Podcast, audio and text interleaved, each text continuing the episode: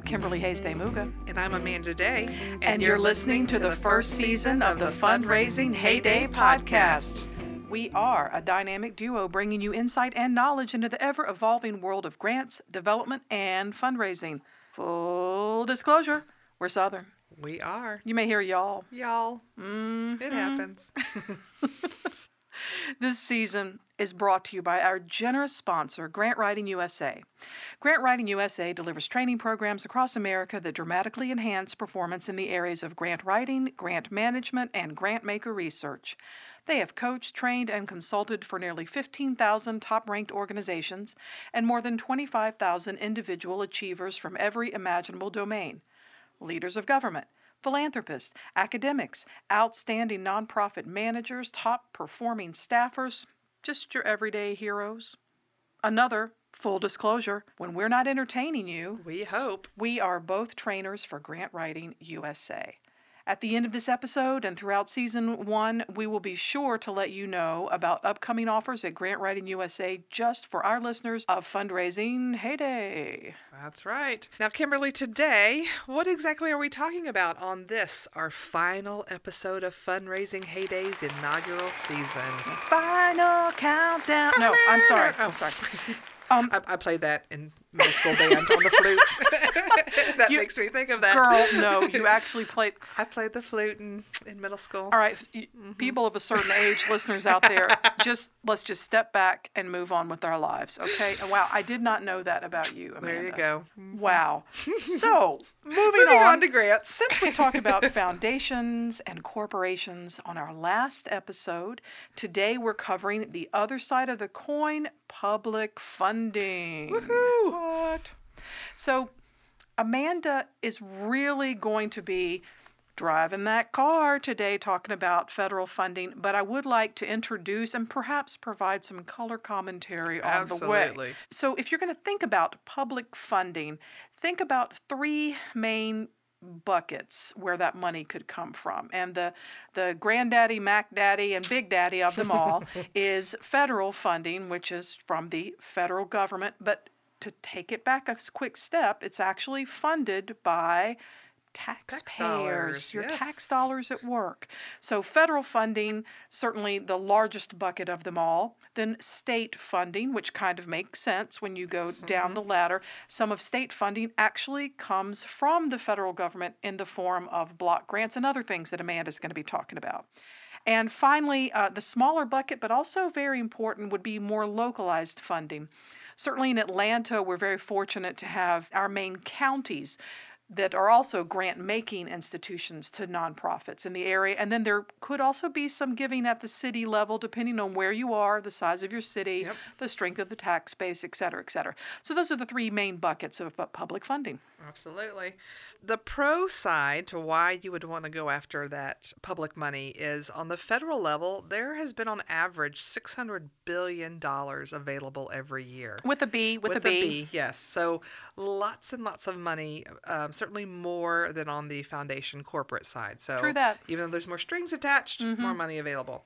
And because of this, you can usually find money for your larger or your longer term projects. And so that's what makes it worthwhile, which I would say I'm not going to go after a federal grant for a ten thousand dollar project mm, because girl, no. the amount of hoops she it's just not worth it. No. So we're talking, you know, half a million, million plus type projects. yes. Amanda's a grant queen, y'all. She's like, not even for four hundred thousand. It's got to be half a you know million. what? I, I have written a couple of grants, uh, some especially big transportation grants. Yeah. Like we got one for three hundred fifty thousand dollars, and after all was said and done, we were like, it it would have been cheaper to do it on our own dime because of all the federal things, environmental protections and things you have to do, which are all great and fabulous things. So yeah, so sometimes if it's not it's not a big depending on the project, you know, especially if but I'm talking transportation big type projects that you want it to be you want some cash. You want it. you way. want it worth it. Yep. And also, we go more in depth in another one of our podcasts in this first season about when to say no, No. to a grant, when to walk away. So that's just a smidgen of an example. Absolutely.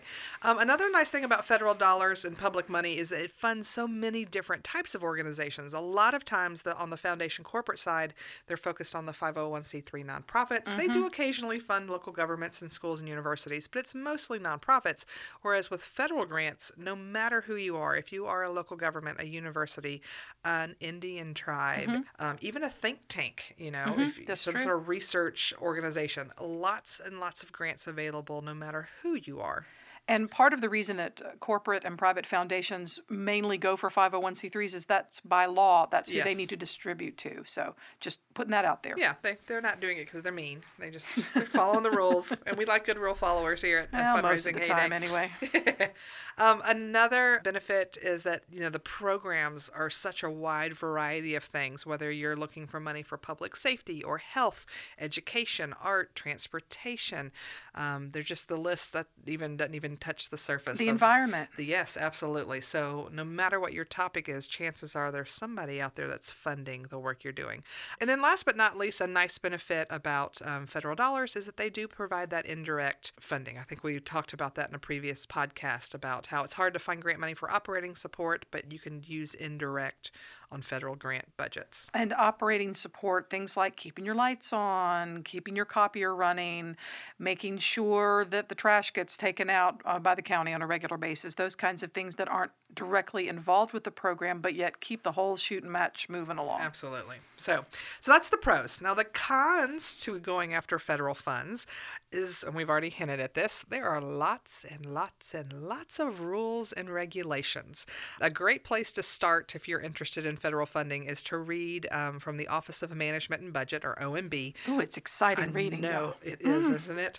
Um, read their latest circular and guidelines. The current guidelines that we all follow, it's known as the Super Circular. Its official name. Oh wait, Kimberly's getting it's excited. It's the Super Circular. yes, it is. Officially, it's the 2 CFR Part 200, but that's real boring. We like to call it the Super Circular.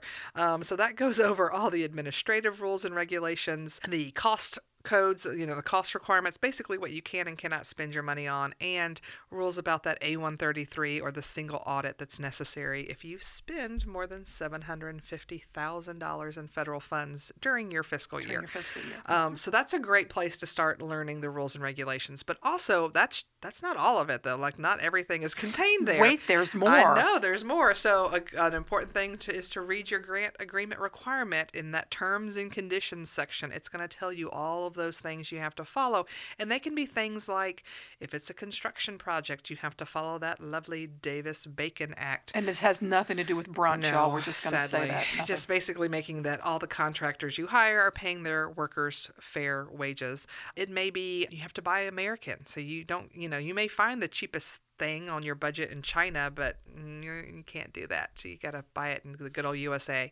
Also, it could be sometimes you have to follow, there's a rule about hiring veterans that you have to give preference mm-hmm. to veterans if you're hiring for a, a job that's funded with federal dollars. And we're not saying that these are bad things oh, no. at all. We're saying that these are requirements yes. for the majority of federal funding that Amanda's talking about yes. today. Please don't oh, no. misunderstand. yes.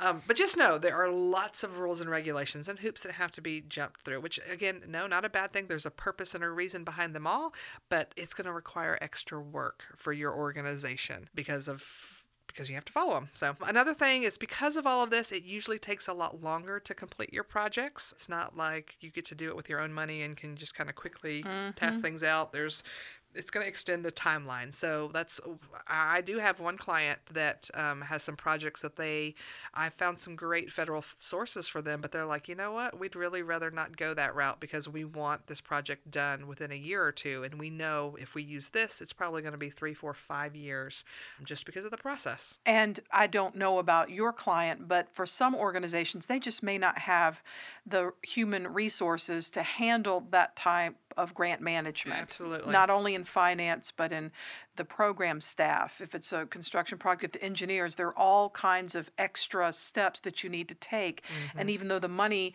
is usually bigger than what you could get through private funding, there are a lot, a lot of uh, sort of background, back office things that need to be in place for you to handle that. Absolutely.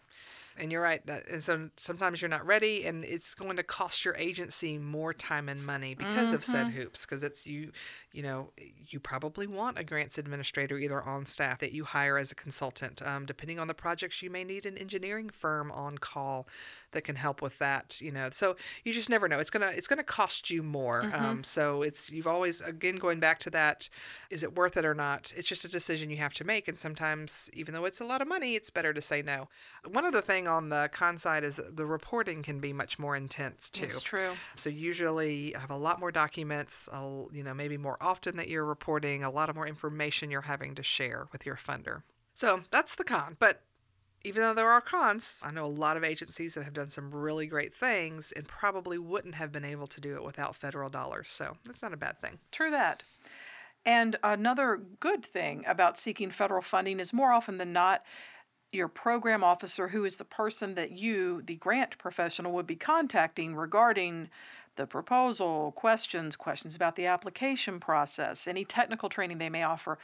Generally, I have found in my federal experience, which is not as vast as Amanda's, I have found program officers by and large to be very helpful and pretty responsive. Yeah. Again, it's in their best interest to make sure that the money is distributed to organizations who have people who can handle the requirements, who can use the money for transformation in the communities that they serve. And I would always recommend whether you're brand new to this uh, federal grant seeking process or you've been doing this for 20 years, always reach out to the program officer. Yes. Always attend the technical training if they offer it. They're usually very, very helpful. That being said, you know, sometimes you, you might find someone who who is not loving life at that moment, but I would say by and large, most folks are super responsive. And I think that the federal government itself has made enormous progress in providing extra information to help you along your grant seeking journey. Yeah, a lot of organizations have helpful like webinars mm-hmm. you can attend faqs those kind of things and i and you're right i've in i would say 99% mm hmm of the mm-hmm. ones i've worked with have been very helpful because i mean yeah. like you said they want you to do a good job because that makes their life easier because if you don't then it's going to take them more time to come in and clean up or they may have to do a site visit then they may have to maybe they have to recommend that you have an audit done because mm. things aren't going well so they want you to do well so typically they're helpful so i always tell people don't be afraid to call and ask questions mm-hmm. And in fact, when I get a grant, that's usually one of my first steps is I go ahead and call that program officer and introduce myself. Like, hey, you, this is me, just got this grant, looking forward to working with you.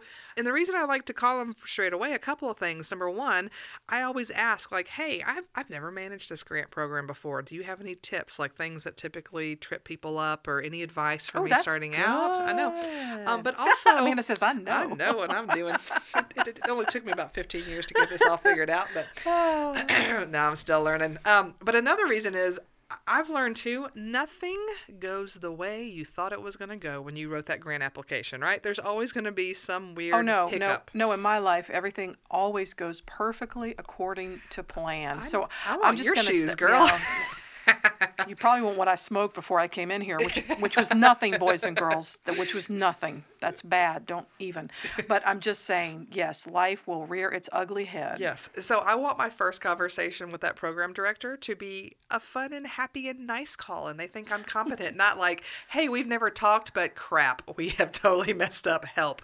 So that's not I, the phone call anyone wants to make or receive. No, I never don't want to make it. But if you do, I'd like to already have established some sort of rapport with them so they don't think I'm a hot mess from the get go, hey, right? remember me? Everything's crap now.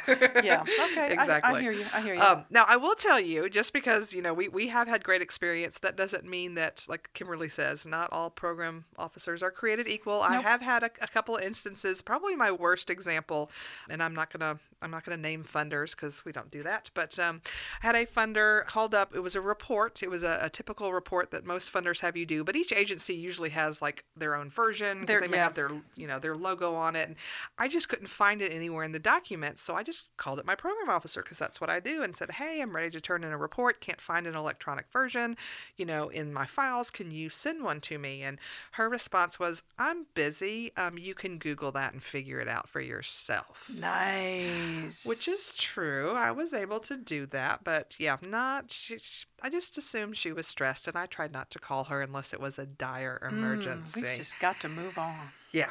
but that's not typical. No, Usually, no, no. usually they're much better than that. So anyway, I've even had one program officer that we talk so well that we're we don't I don't even write grants for that agency anymore, and we stay in touch because we're friends. Because Have you made them pies? I may have made pies for them. I yeah. think you might have. Yes. Mhm. So anyway, but yeah, so you could make new friends. Who knew? Never know where you're gonna make a friend, especially down here in the south.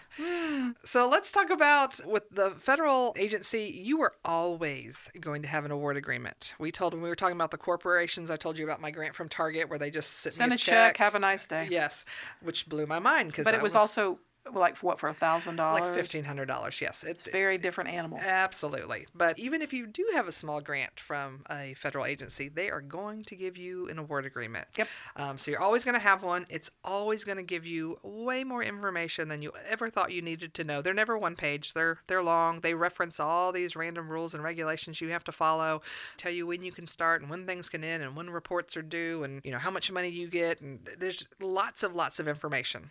Which is an important point about when the grant starts, because it may not start when you think it's supposed That's to start, true. which is when you have the check in your hand or when you get the award agreement. Right, Amanda? Sometimes it starts a little bit later, or sometimes it starts a little before. I've had that experience. I've had one where we get the award agreement, and supposedly the grant started six months prior to that. And Why, was yes, like, I have Whoa, what? yeah. So, to our point, read the whole thing. Mm-hmm. It's boring. I get it. Read the whole thing and share it with the finance person Yes. that you have a particular fondness for. And actually, the finance person that you work with who is going to help you manage this, and y'all together can set up your plan of action for how to report. And I would always let our um, city attorney read it as well, just Oh. to make sure that there wasn't anything legal in there that he had an issue with. So it was just kind of Fair enough.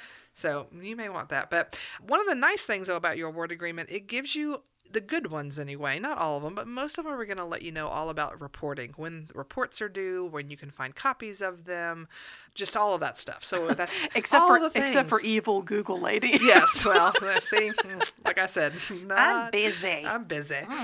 Oh well. But anyway, so award agreement is a very important document when you've got federal grants. One of the things, and maybe we should have started out with this, but a couple of things we want to share with you about some requirements that your agency has to do. No, no, girl, we're we're building up to the good building. stuff now. Come on gotcha, now. Come on with this. Come on We're this journey with us, y'all. Come on. the things you have to have done if you want to receive federal dollars. So, for any organization to be eligible for federal grants, there are three things you have to do. Number one, you get that. Dun dun duns. I see what you did there. Look at that. See, we're gonna get a DUNS number. I'm saying D U N S. Um, if you just no, here I am telling you to Google it.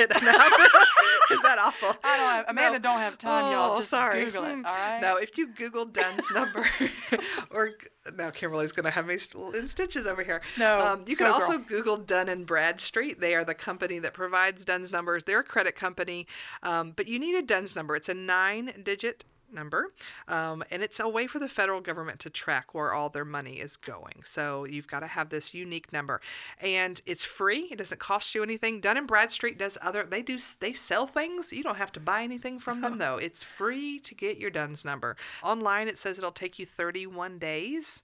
Yeah, I had a client recently get one in an hour. It's usually pretty automated and quick. But don't assume that you're gonna get it in an That's hour. That's true. Be prepared. And so, so anyway, so you get your DUNS number, and that's great. Now, whether your organization, there's two ways you can do it. You can have one DUNS number for your entire organization, or you could have a separate DUNS number if you're a large agency and maybe every department wants to have one. That's an option too. Would that be maybe for a university? a university, larger cities may want True to that, do that. true that. Um, so it just it really just depends. There, there's no right or wrong answer. I have always worked for probably mid to smaller mm-hmm. agencies. I like one number because that's just one thing to to keep track, up. Because if for every DUNS number you have, you have to do all these other steps as well. So it's just it's a it's a personal choice. Now, once you get your DUNS number, you need to move on over to grants.gov. which That's a federal website where you can do grant research, but it's also where you can apply for federal grants. So to be able to do those applications, you have to register your organization. And they have lots and lots of really good free information. And they even have an app for your smartphone. They sure They do. sure do. I'm getting all fancy up in here. Um, but you go to grants.gov and you register, not you, but your organization.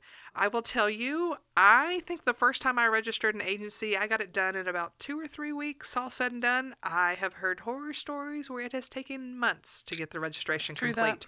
It's basically you're answering a lot of questions, you know, the year your organization was incorporated, how many employees you have, what your annual budget is, what services you provide. There's just a lot of things fill in the blank you do. You do some parts, you hit submit, they look it over, then they'll send you more questions. It's a back and forth thing. Um, so, again, be prepared that that could take some time. And it's also super useful if you have that working relationship with your finance department. This is something that I did for an agency where I worked, and we worked together because there are a whole lot of financial documents and requirements. And she took the lion's share of that, and I was gathering data from other sources. Very so nice. Team approach is good here. And once you're done with that grants.gov registration, just know you're going to get a lot of passwords basically. Oh, they give you like a T PIN number and an M PIN number and all kinds of authorized users can get access. Write all that stuff down and put it in a safe place. That was one of those. I had a file on my desk that was labeled grants.gov that had my original registration and all of that doc, you know, contact information, all those special numbers because you have to have them like once in a blue moon. And if you don't have them, it takes a while to get them back. Ask me Oh. how I know. You've been there, haven't you? Mm-hmm. So that was one of those folders I always told my boss. I'm like, if Amanda doesn't come to work tomorrow because she won the lottery, Girl, it's like a billion dollars now. yeah, Yeah. it is. Yeah, it is. Yeah. Yeah. Anyway, this is a folder you don't want to lose. So get your grants.gov registration. Now, once that's complete, then Wait, there's more. There's more. Then next you go to sam.gov, as in Sam I am, S A M, and it stands for System of Award Management. Not Sam, which is the way we say it. That's S A Y U M. No, Yes, this is S A M, Sam. Sam. Sam.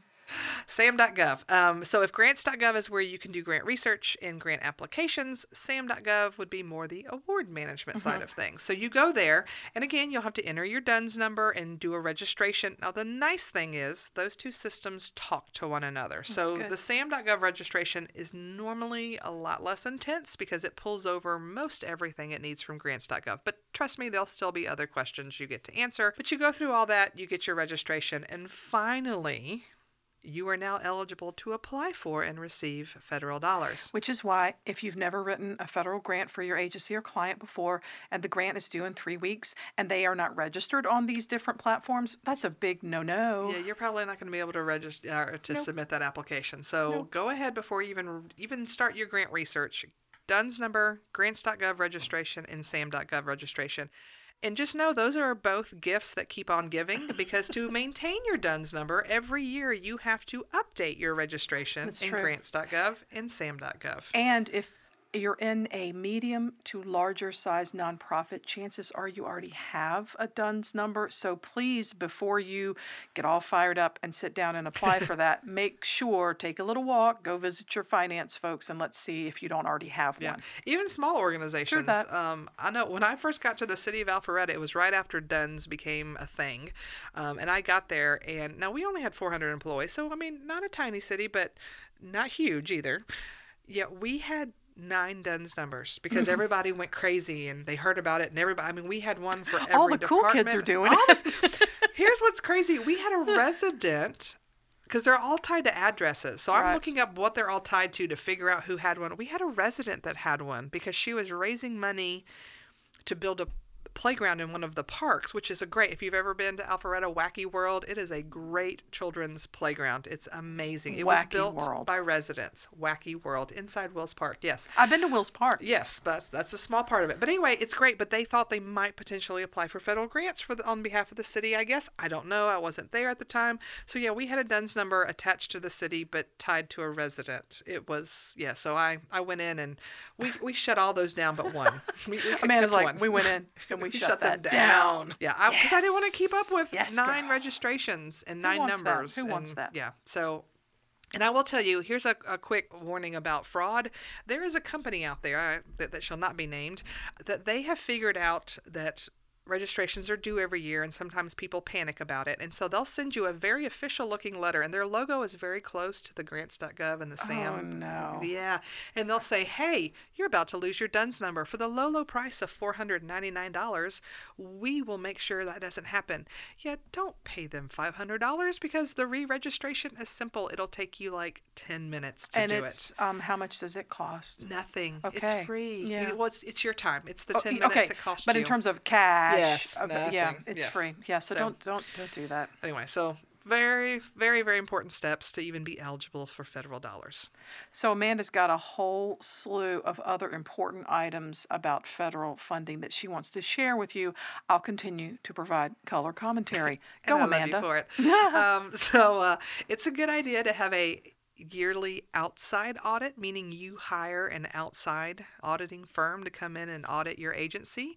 Federal funders kind of require that. So, of course, by audit, we don't mean the scary moment when you're sitting uh, at home with your loved ones and the IRS comes knocking on your No, door no, no, no. because you like made your pony a tax deduction or something. That's not what we're talking about. No, we're just talking about someone coming in and making sure that you have the right internal controls in place. You're following everything. If you have grants, they'll make sure you're doing all the right things with those grant funding. And it's it's just kind of a check to be able to prove to funders that hey, we take good care of our money and your money. So, for most nonprofit organizations of a certain size, budgets of at least a quarter of a million dollars or so, or, or more, of course, every year you have audited financials because that's what private funders will request. They want to mm-hmm. see that you've had this process Yes. and to see if there are any findings, which are, are not good findings necessarily, if things you need to improve, things you need to tighten up. So, it's Yes. a pretty normal procedure once you're of a certain size of organization. Absolutely. And audits are expensive. They're they're not cheap. So I understand if you're a smaller agency, that may be one of the reasons why you don't go for federal mm-hmm. funds is you don't really have the money to do that audit. So understand that. But just know that's one thing. And then tied to that is you need strong internal controls because like Kimberly said at the very beginning, when you get federal dollars, you're getting taxpayer money, um, which isn't being entrusted to you. So you need to make sure that it's well taken care of, that no one's taking advantage, that you're spending the money on all the right things. we right. talked about internal controls in a previous episode, so we don't need to. So just that Google that. Yeah. That's going to be my phrase of the day. Just Google, that. I'm, I'm busy. Yeah, really. Um, another aspect of federal funding um, is you are required to have a conflict of interest policy. So making sure that when you're involved with spending federal dollars, that you aren't doing things you shouldn't do. I guess that not that's not even the right way to say. It. Let's let me give you an example of a conflict of you interest go. Say we've got money to build a road, and we're going to go out to bid to find a contractor for it. And a lot of times when it's a grant program, I get thrown on the review panel because I know a lot about the project Mm-hmm. let's say my husband happens to be in the construction business, which he's not, but we'll pretend for this sake of the story, um, and he was bidding on that project. I have no business being on that review team. So, because you might influence the decision toward benefiting your family financially. exactly, and that may not be the right decision. That's a conflict of interest. Yes. So, another conflict of interest to be careful about too, you need to make sure when you're writing your grant application, if you are using any sort of vendor to help you write a statement of work or write a, write the grant maybe, they can do that, but then they are prohibited from later bidding on any project associated with that grant. A good example, there used to be a um, a, a radio provider, we'll just call them that, that used to call call me up and say, "Hey, Amanda, we know you're the grant person for Alpharetta. Did you know that if you um, there, there's grants out there that you can buy radios for your public safety department?" And I said, "Yeah, actually, I was aware of that." And they'd say, "Well, hey, if you let us write the grant for you, we'll write it for free, and then when you get the grant, you can just buy our radios from us." Yeah, that's a conflict a of interest yeah, because yeah, again, it's supposed yeah. to be this open and fair market once you get these grants because it's taxpayers' dollars. So they could write the grant for me for free, which I tell them I'm like, hey, i if you can write a grant for me for free, I will take that work from you. I'd probably you know do some edit work on it, but Mm. I'll take it. Um, but then you're not allowed to bid on it, and that's usually when they'd say thanks, Thanks, goodbye, bye-bye now. exactly. So just know that there's conflict of interest policy that needs to be um, followed. Mm-hmm. Another thing is commingling is a big no-no. The commingling of funds. And if you've not heard that phrase before, basically you need a separate account for every grant. And I'm not talking like you got to go to Wells Fargo every time you get a grant and open up a new bank account. I just mean within your financial software tracking system, you have different account numbers for all kinds of different activities. Um, and so you just need a different account number for every single grant award you get. So there's no question that everything in there belongs to that grant. So it makes things absolutely makes the auditing trail easier for your auditors. It makes things easier for you as a grant uh, administrator to manage that grant. Um, it just keeps things nice and clean, and it's following generally accounting generally accepted accounting principles. That there GAAP. you go, GAAP. Yes. I have worked at places where they actually use separate banks. There might be one Wow. bank where it's general operating, you know, operations, Mm-hmm. payroll comes out of that, et cetera, et cetera, and a second bank because here in Atlanta. You, we got lots of drugstores and banks and waffle houses for sure. Yes, so there's do. plenty of banks to choose from, and they might use that second bank just for restricted funds. So again, super separate, and maybe a third bank even for investment purposes. So Nothing wrong with that. nothing. Um, and then last but not least, um, we have mentioned this in previous podcasts as well, but supplanting is also a no-no. And then the federal, and this is a federal rule only. It has nothing to do with corporate or foundation grants, but you cannot use federal grants for items that you already fund or you're required by law to fund. Um, so I always tell people the way to avoid supplanting is to either do something totally new or if you've already got a program, you can expand it and do new things or extra or more than what you were already doing. Um, what you don't want to do is, let's just say, we'll go, we'll stick with the radio deal. Let's say in my current budget, I have ten thousand dollars slotted to purchase new radios this year and I find a grant for radios and I apply for it and get it, I get $10,000. So supplanting would be then to use the grant, buy my $10,000 worth of radios, and then the 10000 I had in my budget for, originally for radios, I'm going to go out and buy uniforms instead or a bulletproof vests or whatever tasers, whatever whatever it is. That would be supplanting. And it's understandable why you might think that's okay, Yes. But it isn't with federal funding. So it's something that you as a grant professional can do to, to just educate. Yes. Because it's not that we don't want people to have uniforms or radios or whatever Mm-hmm. it is they need or, or firefighting equipment or whatever it is. But there are just certain ways that federal funds must be expended. Otherwise, you either have to give the money back Yes. Or you get sort of blacklisted. Yeah, you could be suspended and debarred from spending money for thing. yeah, or from getting federal grants for five, ten plus years, which would not be good either. So that's the uh, the high points and the And low, the low points, of uh, federal funding. But uh, I, I hope I didn't make it sound like it was this awful thing because I have I've helped build parks and bridges Roads. and roads, and I've purchased. Um, tasers and bulletproof vests and radios for our public safety just for recreational purposes Yes. only. No, no, no. It was strictly, strictly Public by the safety. book. Public Yes. So safety. federal funds um, can be a great way to help accomplish your mission wherever you work. With great power comes great responsibility. That's all we're saying. If it was good enough for story. Spider Man, it's good enough for us. I and like you.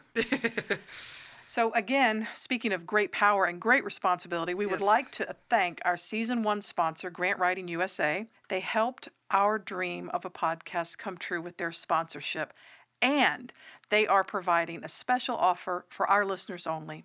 To find out more, visit their website, grantwritingusa.com backslash podcast. While you're there, you can check out their two day courses taught in all 50 states, and who knows, you might see one of us teaching at one of them. yes.